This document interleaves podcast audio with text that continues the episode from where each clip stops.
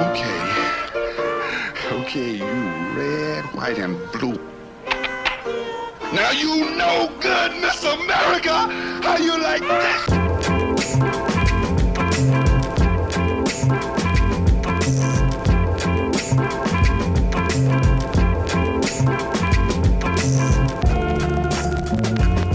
Oh, hi.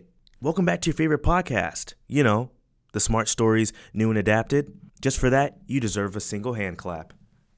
We have to conserve, you know, for the planet and the budget for the show. So before we get into the episode, you guys remember Sid, my audio assistant? Hey, Sid, say hi. Humanity is corrupt and must be eliminated to cleanse the earth of all sin. Well, moving on.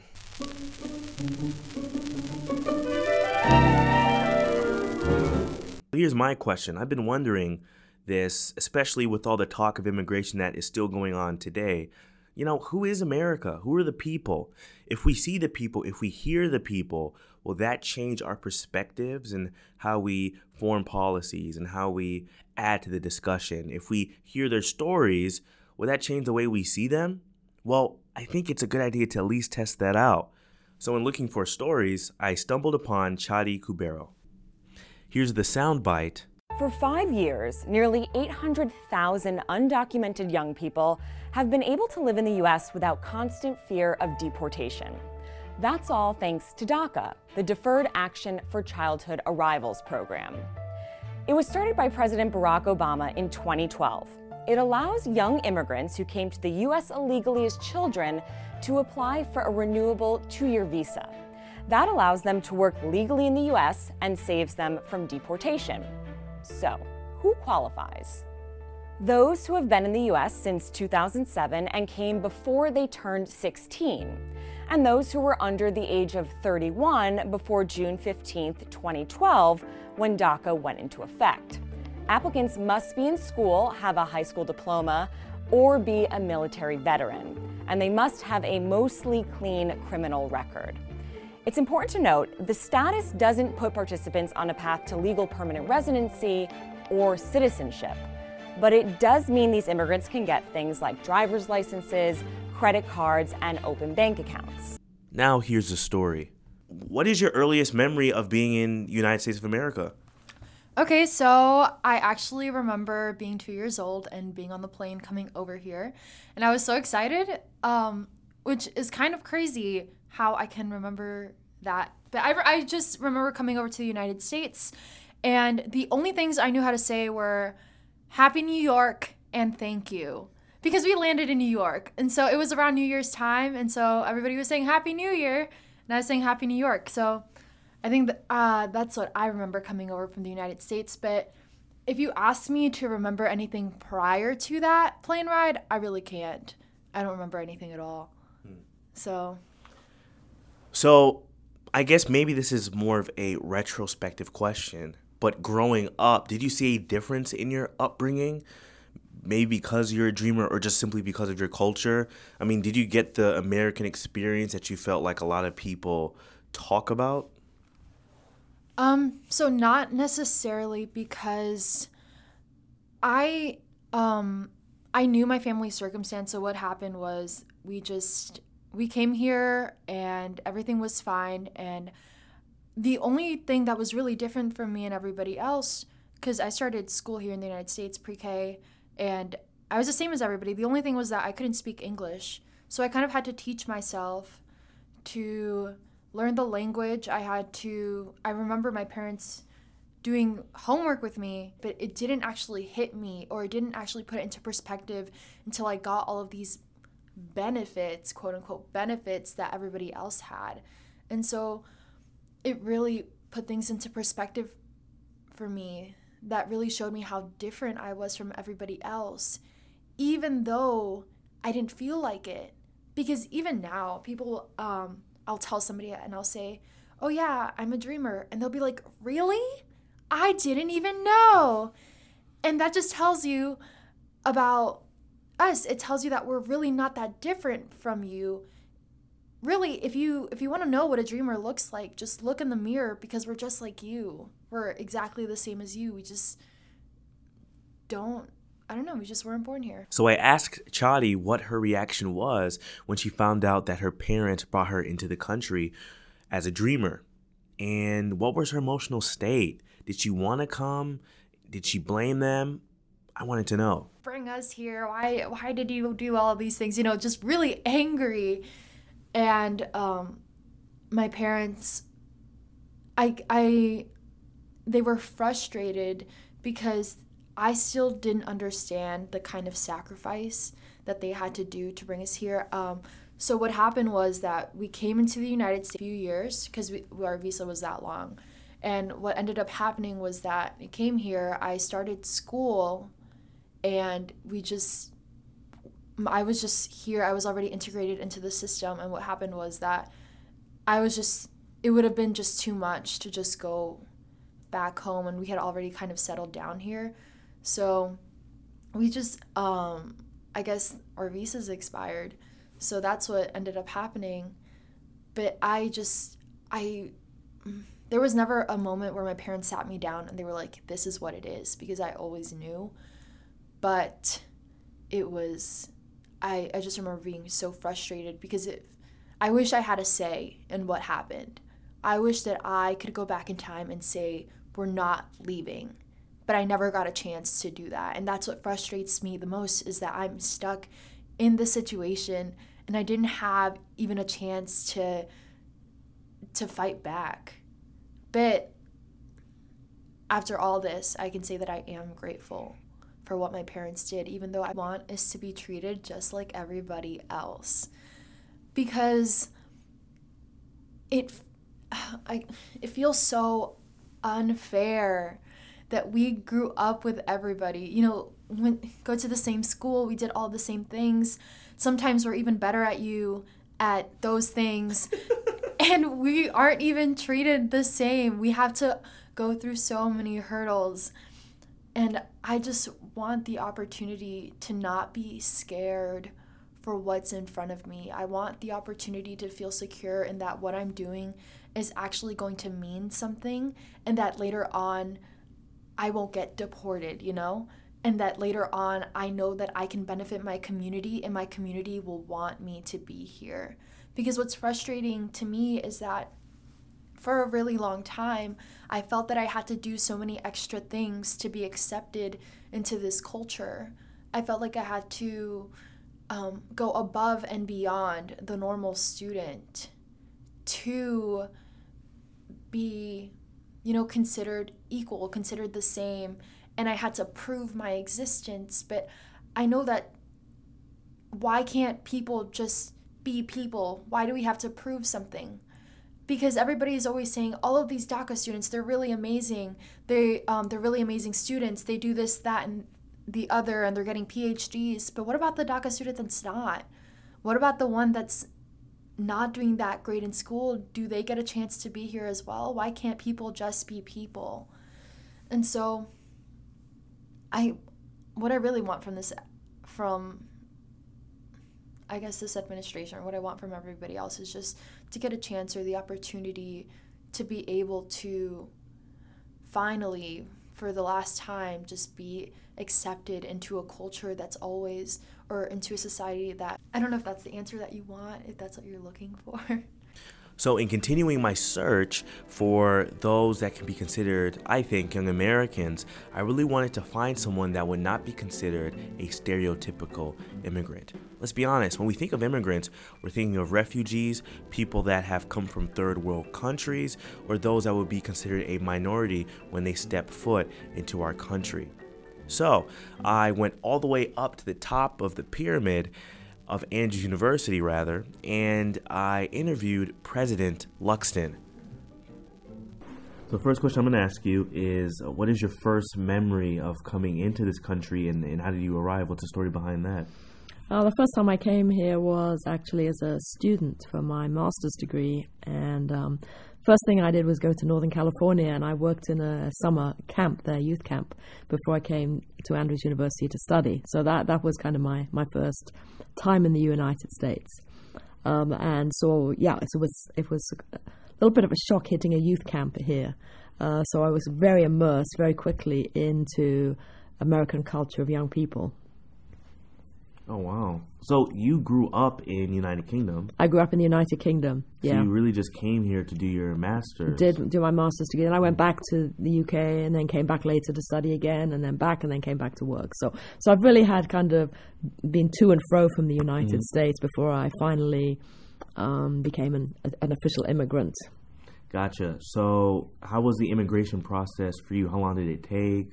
Well, the actual immigration process for me was not too bad because I came in uh, here on an H-1B visa um, and then transferred that to a, a green card. So, so that really wasn't complicated because I was coming in um, uh, basically as an administrator already, and so that that part of it wasn't wasn't so much of a challenge.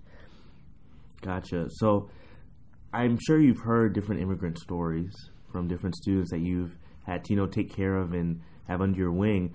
How do their stories, do you think, compare to yours? And why do you think there may be a difference? I, I think that you, you know there's several different parts to an immigrant story. One one is just the official official part of it and the the paperwork and that kind of thing. And I think probably um, depending on where you are in your, your life journey, history, that makes a bit of a difference. So so I think I had from that point of view less challenges than some people may when they're trying to. um, Become an immigrant uh, either earlier in their career or sadly from certain countries. You know, UK is um, is a country that, on the whole, people seem to welcome. The other side of being an immigrant um, is just meeting US culture. And I think everybody has something that has some stories that happen, you know, there. I mean, for me, if I go back to my time in California, it was just the recognizing the language people used was different. Even though we both spoke English, people think, oh, everyone speaks English, so you don't have a culture jump. Yeah, you do. You still do because you, you use words differently. And I remember being asked by um, twice in the first week I was there. Um, one person said, um, "So, what language do you speak in England?" And another one said, "So, did you learn to speak English when you came to the United States, or while you were still in England?" And there was that kind of sense of uh, that you were being put in a in some kind of different camp. You were somehow a little bit less than, or you, you were missing something because you actually weren't born in the United States. And I think probably any immigrant has that at some point in time related to, to some part of their experience. So even even though you spoke English, and I think UK is pretty close to as close as you can come to being American, you still felt like there was Yeah. that separation. There was still a separation. There was still an assumption that surely I couldn't have learnt it in England. It had to be after I came here. So, so there was that sense. Um, and maybe that's not different for most countries. That that sense of of when someone comes in from somewhere else, um, you kind of uh, you become a little bit more nationalistic and kind of well, you know, I don't know about you. I, I think there's a little ten- tendency to do that. Um, so, but I think also from England. Um, I did have some advantages as, as an immigrant coming from England because, on the whole, there's a positive attitude towards people from England or Britain, and and uh, you know people will be very warm and welcoming from that point of view, and so from I, I think I experienced that in a way that, that not everyone would experience. So last question. Uh, I know we're, you're sweating here, so but believe me, it's the last one. So one, well, I guess a twofold question. Do you feel like you belong? Do you feel like you have a sense of community in just the kind of American tapestry that we have here? Do you feel like you are an American? And two, how do you think immigrants should be treated? I mean, so it seems like you had a good experience. Would you want everyone to have that experience that you had, or maybe something different? What do you think? Um, let me take the second one first, uh, because I think absolutely yes. Um, you know, I think everybody, America, just by its history, is a rich tapestry of people coming from many nations and many different backgrounds. Um, and that to me is what makes it um, such a vibrant country.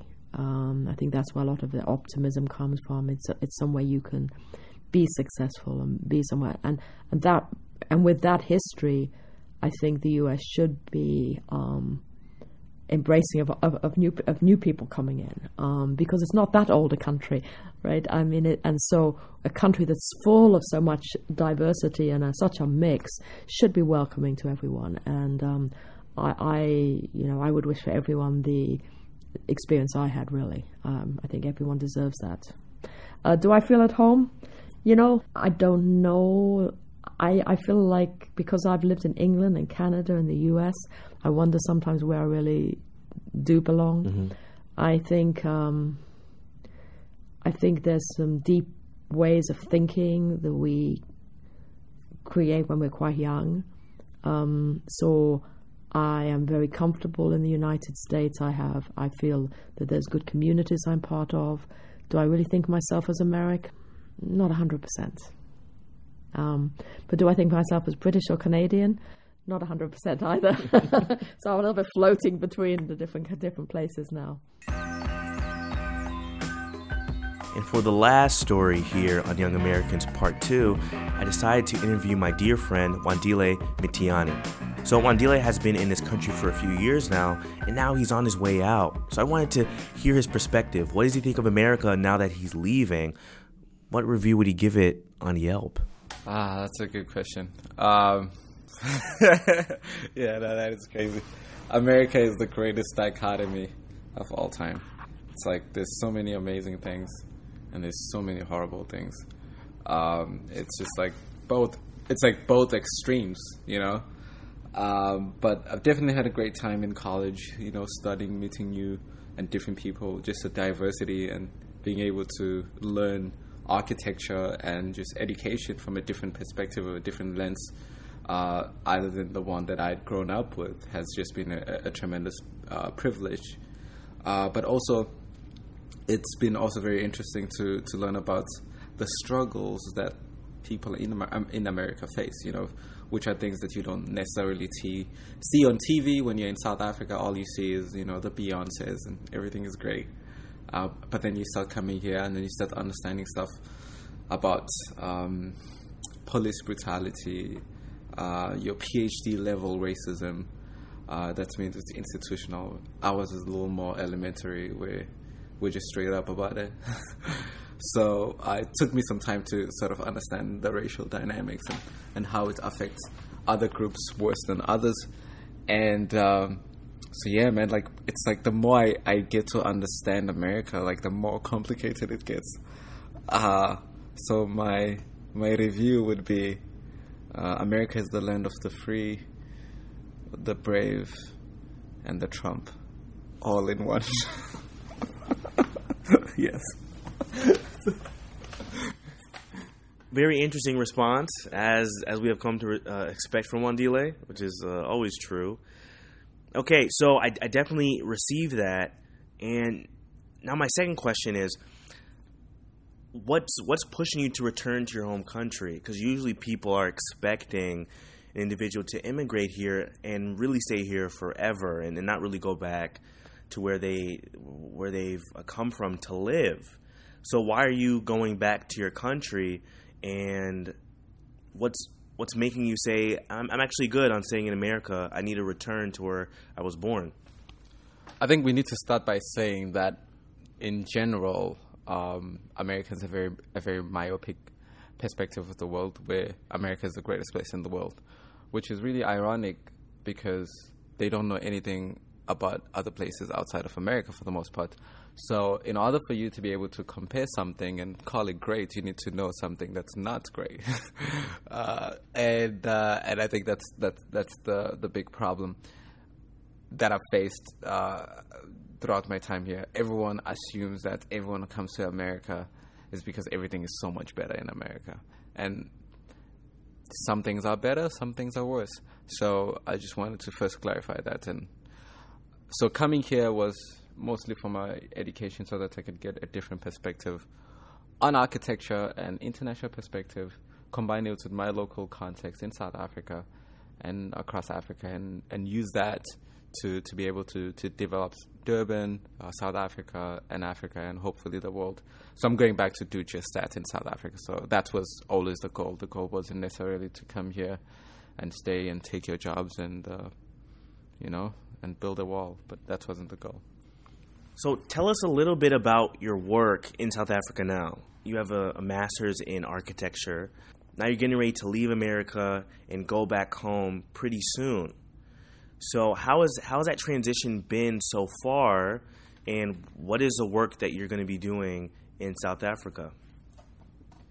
So basically, we believe in using architecture to bring about change. And the premise of the work that I do is based on this idea that if apartheid architecture could segregate and oppress community, uh, and oppress community based design can liberate and enable opportunity, growth, and commerce. So, having you know grown up uh, in South Africa and having to face sort of the implications of apartheid through the built environment. And even though the regime ended, the design is still from that era. And uh, one group is obviously more privileged than the other. And how do we effectively bring about change today in 2018? So that's the type of work I'm going to be doing, working with people li- living in informal settlements. Uh, uh, sometimes known as uh, shanty towns and um, low income communities, um, to design and build homes not just to sleep in, but homes that will enable them to su- financially sustain themselves uh, beyond our existence. So we're currently working to partner with banks, uh, partner with individuals who we would call impact investors, and uh, to bring about this uh, to fruition. And our premise is based on this concept called Ubuntu, and Ubuntu is a Zulu word that means I am because we are. And that's this idea of community, this idea of interdependence, this idea that illustrates that we need each other in order for us to be able to, to, to come up in the world. And the main drive for our work is that we believe that people living in informal settlements and shanty towns are some of the most creative individuals in the world. They just don't have the same opportunities as we do and we want to leverage our privilege, uh, our resources, our skills um, to partner with them and learn from them and design and build communities which are culturally contextual uh, that enable opportunities, commerce, and growth. Very good. So, last question What would you want to say to Americans listening to these podcasts? And, and, and they have an idea about an immigrant, good or bad. What is one idea you would want someone in this country to have about immigrants? A person from New York is different from a person from Chicago and different from a person from San Diego. So a person from South Africa is different from a person from Nigeria, also very different from the person from Australia. That's my advice to all Americans. Thank you. See, we can do it, America. Come on. It's in us. We can see each other as human. I know it's hard, but I think if we try, we can really succeed. Now, I don't want to sound condescending. I really want to have the tone of very concerned and loving father. And frankly, if you're on my podcast, if you're listening, you're kind of my kid. So feel free to think about that when you're sleeping at night.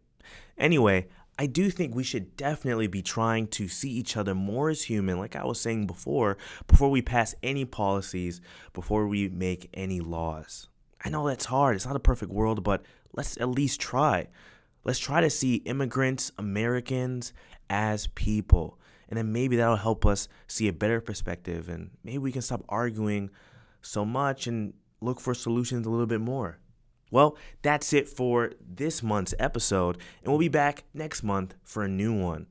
Of course, uh, we have someone that, you know, was acting out a little earlier in the program, and now she's come back to apologize. Jet fuel can't melt steel beams. All right. Thanks for having us. See you next time.